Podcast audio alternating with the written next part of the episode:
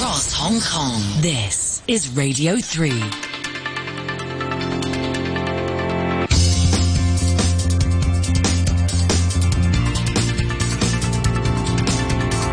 Money Talk. Good morning, it's 8:03 in Hong Kong at the end of a dramatic week, Friday the 4th of March. This is Money Talk on Radio 3, and I'm Peter Lewis with the day's business and finance headlines. Hong Kong's private sector contracted for a second month and at a faster pace last month. IHS Markit's Purchasing Managers Index for Hong Kong plunged to the lowest level since April 2020 as the city struggles to contain the COVID outbreak. The index dropped to 42.9 in February from 48.9 the previous month. The second consecutive month it's been below 50, which indicates a contraction in the private sector. And a private survey released Thursday showed slowing activity among small Chinese service providers and construction firms in February. The Caixin Market Services PMI came in at 50.4 last month, compared to January's reading of 51.4. It was the lowest level in the past 6 months, and the gauge was only just above the 50 level that separates expansion from contraction. Index provider MSCI said it would drop Russian stocks from its emerging market indices, warning that the country's equity market had become uninvestable. MSCI said it would remove Russian securities from its indices after markets close next Wednesday at a price that is effectively zero. Moments later, index provider FTSE Russell said it would remove Russian stocks from its benchmarks before markets open on Monday. The Asian Infrastructure Investment Bank has suspended all current and pending business relating to Russia and Belarus.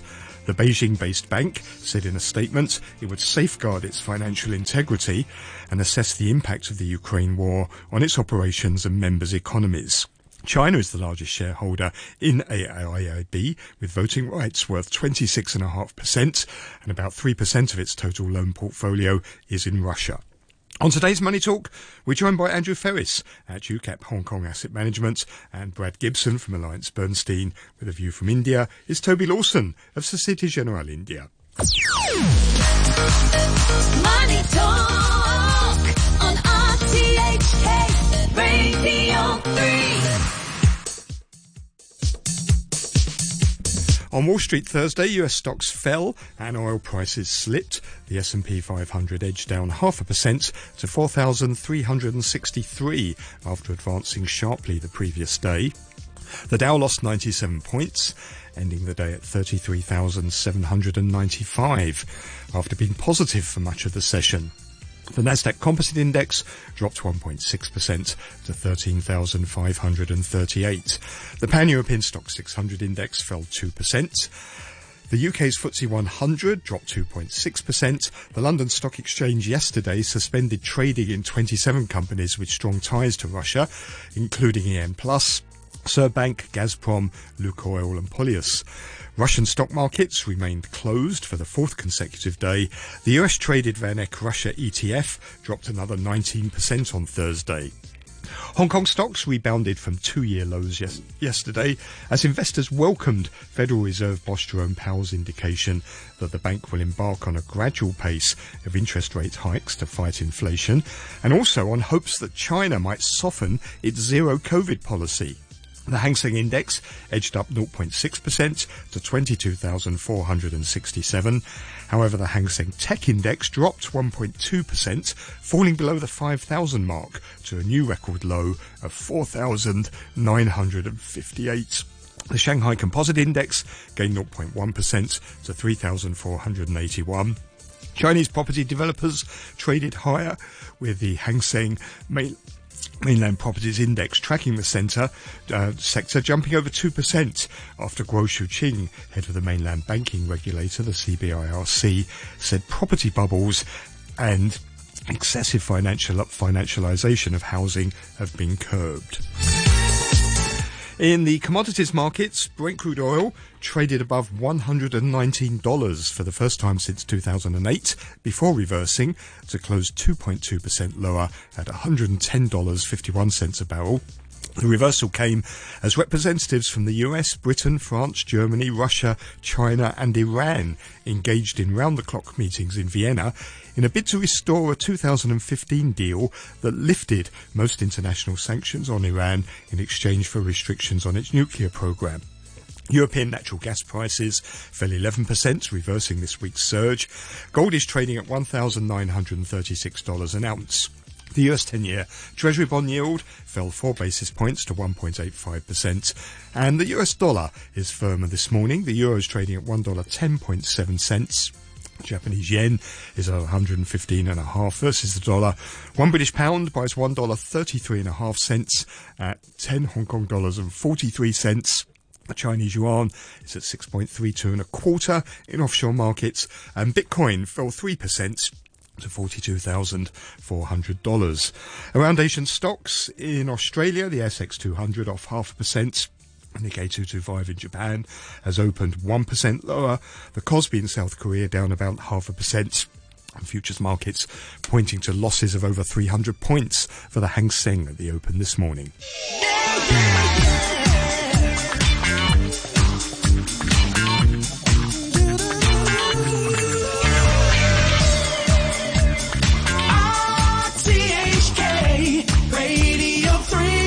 It's 8:09. Let's welcome our regular Friday morning guest with his usual dose of good cheer for us, Andrew Ferris, Chief Strategist at UCAP Hong Kong Asset Management. Or have I got the wrong person? What a lovely introduction. I have a big smile in my face. Oh, that's good. Shame we can't see it. And also with us is Brad Gibson, Co-Head of Asia Pacific Fixed Income at Alliance Bernstein. Morning, Brad. Good morning, Peter. Let's start with the Hong Kong economic data. The private sector contracted for a second month and at a faster pace last month. The PMI for Hong Kong plunged to the lowest level since April 2020. The index dropped to 42.9 in February from 48.9 the previous month. That's the second consecutive month it's been below 50, which indicates a contraction in the private sector. Foreign demand, including that from the mainland, was also affected, falling at sharper rates. Firms cut their staffing levels while reducing their buying levels, and the level of work outstanding fell for a second straight month and at the fastest rate since July 2020. Andrew, there's some gloom there for you to get your teeth into. What do you make of that? Actually, Peter, I'm sorry. I have to strongly disagree with the word that the PMI shows a contraction. It shows nothing of the kind. The PMI is a consensus index. You ask people whether things next month are going to be better or worse than now. Now, if more than 50% they say it's going to be worse, that gives you something which is less than 50. So if the index reads below 50, it means the majority of people believe that things are going to get worse rather than better. I'm sorry, that's not a contraction. It is a consensus index. It may very well so. Okay, or it may very well reflect what people are actually experiencing. But from that to say that the economy is contracting, I am sorry, it doesn't. It tells you that it gets gloomier and gloomier and gloomier. And it is unlikely, if we go forward, that it's going to expand. I'm sorry, but it's not a contraction. So is it gloomy, though? I mean, it's not good, is it? Absolutely. Anything lower than 50, okay, even if it is 49-something, okay, it tells you that people are clear in their throats and they're saying, look, it's going to get worse rather than better. Now, if it goes so significantly below 50, it ain't good news. Now, how low can it fall? It can fall virtually to 100% of people asked saying it is going to get worse rather than better. In which case, the gauge would be zero. Well, effectively, yes. I have never seen that, but I've seen it in different places going down to 30+. Okay. It can be really bad. Brad, what's your take on the impact of this latest COVID-19 outbreak on the Hong Kong economy? Yeah, look, I would. It may not be completely contractionary, but it is actually a pretty strong signal of a slowing pace of economic activity, and a lot of businesses are based on a certain level of growth, and that's not going to be achieved. So I think the trend is fairly firmly established in Hong Kong. So the way the government is sort of handling the virus outbreak is sort of controversial for many members of the community. So it feels like that pessimism reflected in that PMI is going to continue for some time. So I suspect that financial assets in Hong Kong might not do as well as other parts of the world. Mm. And we're seeing that, aren't we? Investor confidence in Hong Kong does seem to be tumbling. We've seen the Hang Seng Index now at a two-year low. The Hong Kong dollar's now in the lower end of its trading band. We're hearing that residents are converting the local currency into the Chinese yuan at the fastest pace in more than a decade. It does seem that sentiment in across all sorts of financial assets is now being hit hard. Yeah, another interesting dynamic for the Hong Kong dollar and investors in the Hong Kong dollar is that it's pegged to the US dollar. So it basically inherits US monetary policy. And if you think about what Jerome Powell said last in his testimony and what's likely to happen there, interest rates are going to go up in the US. So it could be that interest rates in Hong Kong go up at a time when the economy probably doesn't need higher borrowing costs. But just by the very nature of its financial system, it's going to get them. Yeah. I absolutely agree. It's potentially the worst time you could have a rise in interest rates. But on the other hand, suppose Carrie cleared her throat and says, well, perhaps we're going to revise the peg. Oh, boy, bad idea. Okay, the peg is sacrosanct at this particular period and at this particular level, and I'm sure the Chinese will not want to see that either. Do you think the economy and business activity and sentiment could recover quickly when this is over? I mean, some people are saying that, we're about a week away from the peak in COVID cases. There's also been some hints that the mainland may revise its zero-COVID policy. There was a story in the Wall Street Journal about that this week, and we also had the head of China's Center for Disease Control and Prevention in an article on Monday suggest that maybe China is open to experimenting with a less draconian policy. If that all happens, could we see a quick rebound? Reading the Wall Street Journal article, it was incredibly careful to point out that all this was looking to something happen in a year out. Okay, and this was, building bubbles and being more careful and so on. I don't have the slightest doubt that the Chinese are realizing that this ain't going to happen, because in the crudest, most simple place, assume that China and Hong Kong completely hunker down. They have zero COVID cases for, let's say, several months. Then they open their frontiers, and they are in the middle of a sea of billions of people that are infected. It's not going to work. Okay, it's as simple as that. Well, what do you think, Brad? How quickly could we recover and sentiment rebuild? The financial secretary last week in his budget was quite optimistic that economic activity was going to be bad in the first quarter, but then was going to recover quite strongly.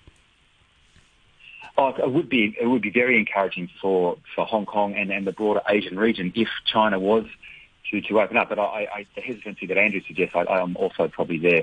There's some very important political meetings coming up in China where you would not want to see a resurgence of virus. So I think they are going to be quite cautious. So I guess, I would also be hesitant to think that we can rely on China opening up to get some sort of economic activity throughout Asia. But there's economies like Thailand that relied heavily on Chinese tourists, etc. Supply chains that would very much welcome China opening up, but I think we do have to be cautious about the timing of that.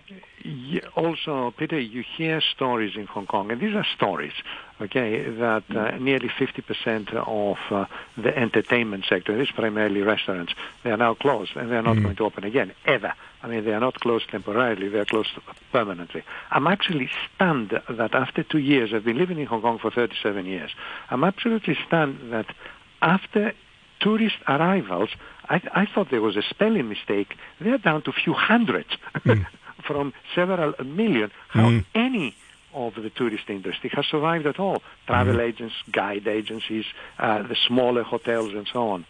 I'm absolutely stunned. I don't think the recovery is going to be such that the wounds of 2 years are going to simply being healed. And I assume that the rumors might be right. In other words, that these things will close, and they will close permanently. Mm. Do you think, Brad, do you agree with that? Do you think maybe some of the damage is now permanent? People who are left are not going to come back. The damage to our sort of infrastructure, our financial standing?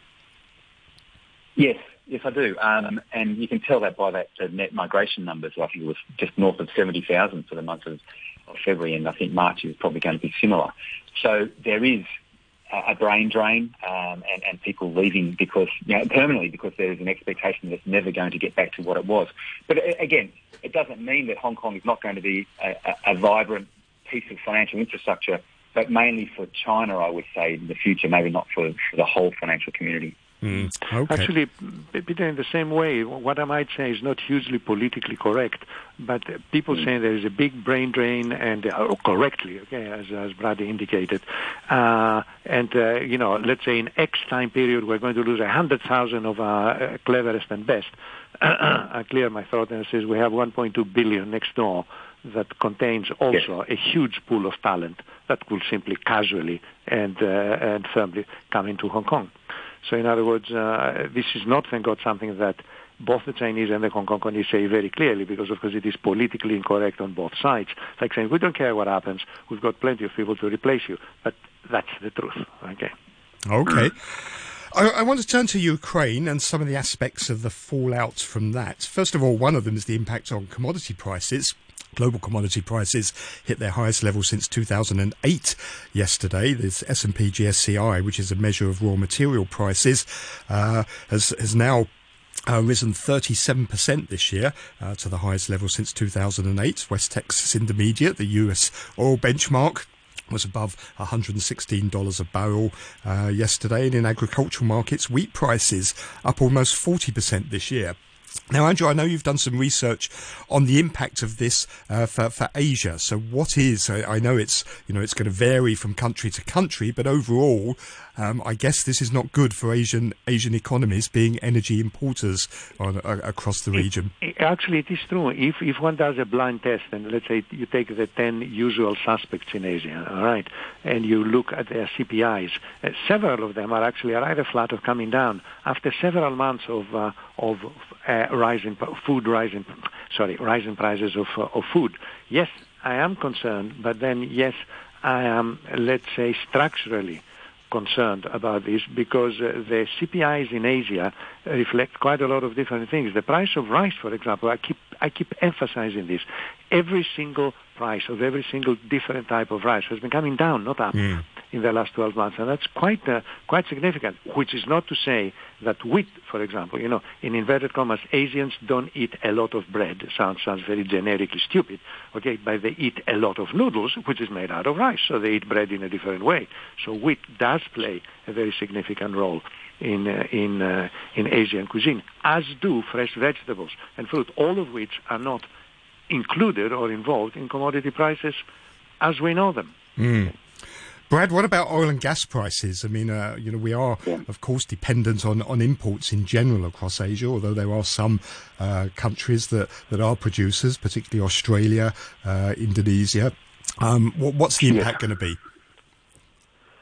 Yes, you're right. It varies country to country, but generally Asia is an importer. But when you sort of look at the percentage of their energy imports as a percent of GDP, Thailand and India sort of stick out as the sort of the losers in that battle, and as you say, countries like in Malaysia, Indonesia, and Australia with different other commodities tend to do better. So you can take positions in various currencies to try to capture that relative value, but overall, a disruptive rise in energy prices, particularly not just the level but the pace of the rise, I think is a negative for Asia overall for sure. Andrew, what about China? Where does it fit into all of this? With China, I'm afraid I take huge comfort to the fact that whatever people are saying or thinking that China is export-driven, it ain't. Okay, China is investment and consumption-driven, and only third down the line is export-driven. So China is... it's the wrong English way of saying it. It's an inward-looking economy. In other words, an economy that depends much more internally rather than externally. And that's why, in the middle of all this, China managed to carry on hitting 6% GDP growth. Good God. You know, in the middle of everybody else is having very, very large minuses.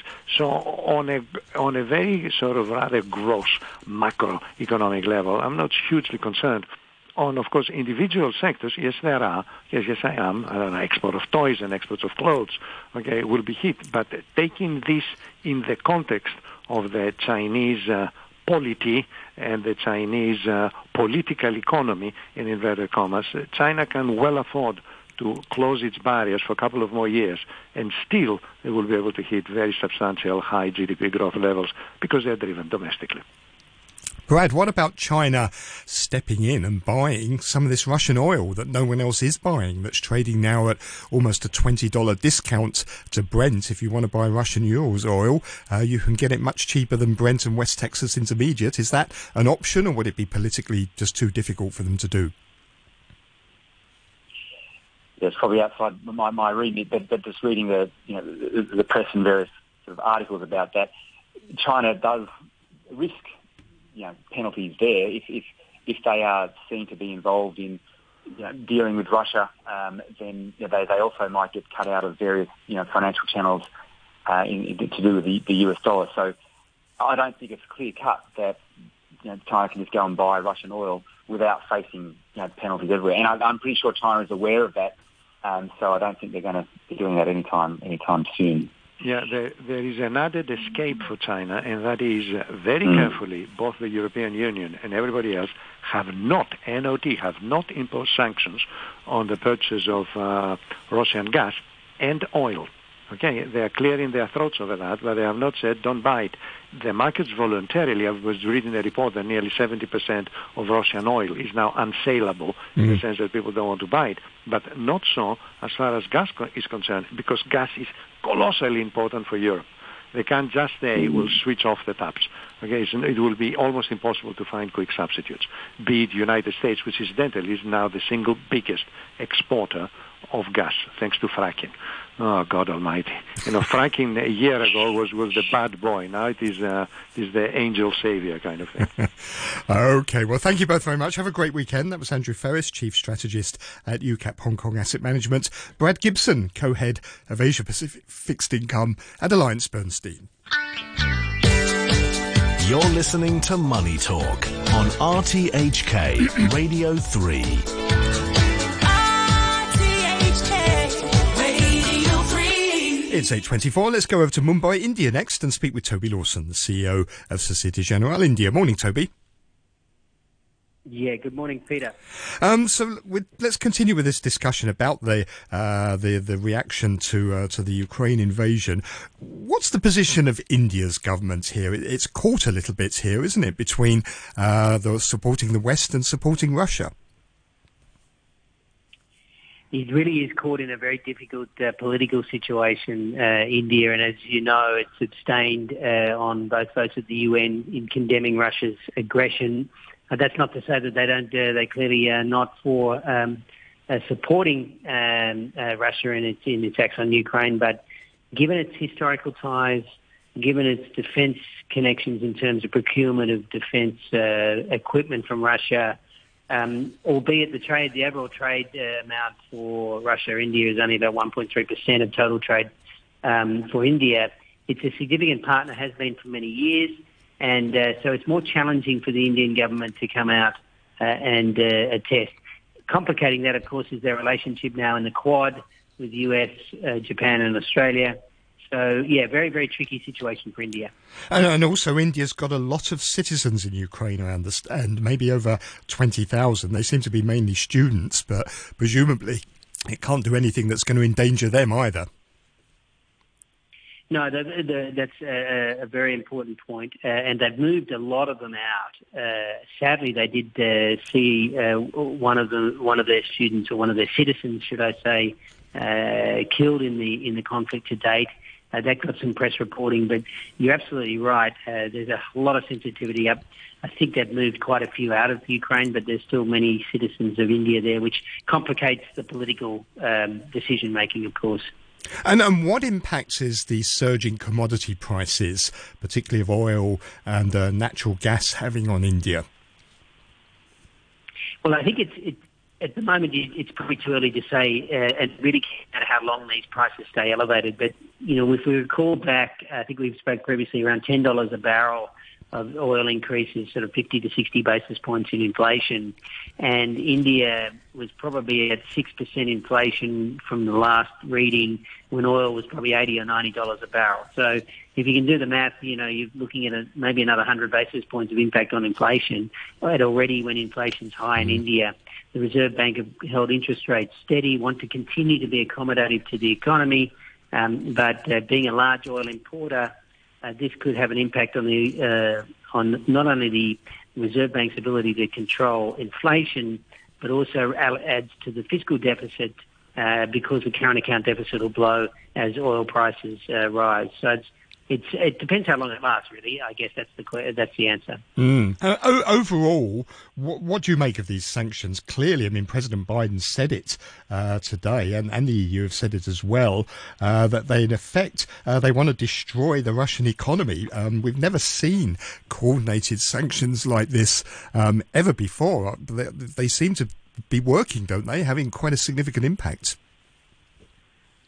Well, from a distance where we're sitting here in Mumbai, it would appear so, and it would also appear that the West and its allies were somewhat prepared for what Russia may do in Ukraine, because the speed at which they've implemented sanctions, the depth and complexity of those sanctions are not insignificant. They are very, very complex. The reality of them on the ground is not so easy. And being in the finance sector, it is a very, very complicated situation to manage. But yes, it would appear that this is clearly short of putting boots on the ground, short of a military conflict. The West is trying to, certainly contest Russia on this Ukrainian topic. And what's the impact on markets? If you look at the commodity markets, they've clearly made their decision, haven't they? We've seen this surge in oil, natural gas, in wheat. Stocks and bonds seem to be more uncertain about what it all means. We've had quite a volatile week for US stocks and US bonds. Well, I think that if we weren't talking about Ukraine, we would be talking about payrolls tonight in the US, and first rate hike 25 basis points by the Fed in March. And these would be the things that would be the focus of attention. So for the bond market, you've still got to look at the economic news underlying for the US economy in particular, and obviously throughout the world, as inflation still leads to higher interest rates and less accommodation from central banks. The Ukrainian situation just complicates the whole story. So, of course, it's out of the news right now, but bond markets are probably trying to toss up between the impact of slowing growth due to geopolitical tensions versus commodity prices and the supply chain constraints. So, yeah, not easy for investors, not easy for traders, and not easy for central banks in the coming months. And what about, what about the impact on the Fed? Do you think the Fed has to reconsider the pace of rate hikes? I know Jerome Powell said they're going to continue with a 25 basis point rate hike this month, but does it give them pause for thought about the rest of the year? At this stage, I don't think so. I think their track is on. They clearly want to rein in prices. They do believe that inflation will start to temper somewhat throughout the year, but now, of course, with higher energy prices, that may push them out a little. But, I think the Fed probably still fairly much of the view that the disruption caused by the Ukrainian crisis on energy prices may stabilise to some extent as everyone adapts to the situation. 25 basis points. Some people were talking 50 basis points, but I think a couple of weeks ago that's certainly off the table. But a series of 25 basis point hikes is certainly pretty much embedded for this year, I would say. Okay, thanks very much, Toby. Have a great weekend. That's Toby Lawson, the CEO of Societe Generale India. You're listening to Money Talk on RTHK Radio 3. The situation in Asian stock markets is deteriorating quite rapidly this morning. The ASX 200 is now down 0.9%. The Nikkei 225 is off 1.75%. The Kospi in South Korea is down 1%. And futures markets now indicating that the Hang Seng could open close to 500 points lower at the open and drop below 22,000 at the open this morning. So that's quite a big fall being projected for the Hang Seng Index. In the commodity markets, Brent crude oil is at $110.51. Gold, that's moving higher right now. It's at $1,943 an ounce. And let me give you an update on the weather forecast just before I go. It's going to be bright and find relative visibility low, warm during the day, maximum 26 degrees, and it's warm and misty in the next couple of days. 19 degrees right now, 74% relative humidity. Have a great weekend. I'll be back on Monday morning. Janice Wong's coming up with the COVID update after the news. 8:32 and a half, here's Andrew Shosky with the news. New COVID cases topped 56,000 yesterday to set yet another daily record as the number of total deaths from the continuing wave of infections surged past the 1,000 mark. Ben Che reports. Health authorities announced 56,827 COVID cases. All except 2 were local infections. That's a slight increase from more than 55,000 the day before. And there were outbreaks in more care homes, raising the total number of facilities affected to more than 700. Officials also said another 144 people have died. They were aged between 42 and 102, while most of them were elderly people. And 42 others who died earlier have now been added onto the official toll, bringing the total number of deaths in the Omicron outbreak to 1,153. A senior mainland health official says he's in Hong Kong only to give advice, but the SAR government will make all the decisions. Liang Wanyan from the National Health Commission has been in town since Monday. He told reporters that he can't make exact recommendations yet because he's still learning about the local situation. Mr. Liang says it's understandable that people are anxious, but he's sure Hong Kong can overcome the epidemic because the SAR is experienced and has Beijing's backing. Overseas, the Russian President Vladimir Putin has given a strident defense of his country's military operation in Ukraine, saying the campaign was on schedule and going to plan. He spoke through an interpreter. Russians and Ukrainians are one people, even despite that part of the residents of Ukraine have been brainwashed by the Nazi nationalist propaganda, and maybe some of them following the Bandera way and other Nazi cronies' way who were on Hitler's side in the Second World War. Mr. Putin made a series of allegations against Ukrainian forces, for which he did not provide evidence. Earlier in Kyiv, Ukraine's President Volodymyr Zelensky addressed a news conference appealing for more military aid from the West, saying, "Give me the planes." And that's the news. Oh, excuse me. Russian and Ukrainian negotiators who have been holding low-level peace talks in Belarus have spoken of some progress. There's been no agreement on a broad ceasefire, but they've reached an understanding about humanitarian corridors.